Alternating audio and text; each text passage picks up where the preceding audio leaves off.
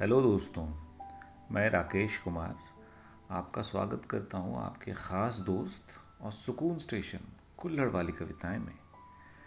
तो आइए थोड़ी ज़िंदगी की रफ्तार को धीमा करते हैं और सुनते हैं कुछ ख्याल जो मैंने लिखे हैं। आपकी तवज्जो चाहूँगा।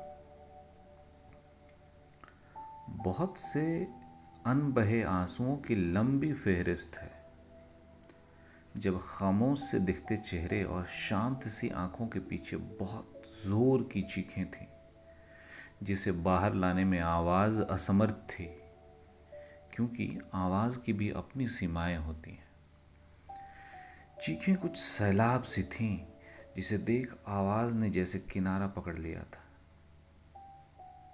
शायद अब उन कुछ अपूर्ण और रुके से भावनाओं पर फूट फूट के रोना बाकी है, टूट कर चीखना और चिल्लाना बाकी है। लेकिन क्या ज़रूरी है कि आंसू गिराया जाए? क्या हम तब नहीं रोते जब आंसू नहीं गिरते? आंसू तो बस भावनाओं को मूर्त रूप देने में इजहार करते हैं ना। लेकिन हम रोते तो तब भी हैं जब आंसू नहीं गिरते। पर एक बात तो है कि जब जब रोना हुआ, क्यों ऐसा लगा जैसे आत्मा से धूल धुल गई हो, जैसे दिल और दिमाग से बहुत बड़ा बोझ उतर गया हो।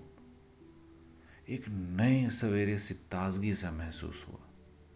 तो बिना रोए जो लगता है कि हमें रोता सा, वो दरअसल सिर्फ महसूस भर होता है, मुक्त नहीं करता। अब इंतज़ार उन तमाम अनबहे आंसुओं के बह जाने का है, फिर इसके सैलाब में डूब ही क्यों न जाना पड़े।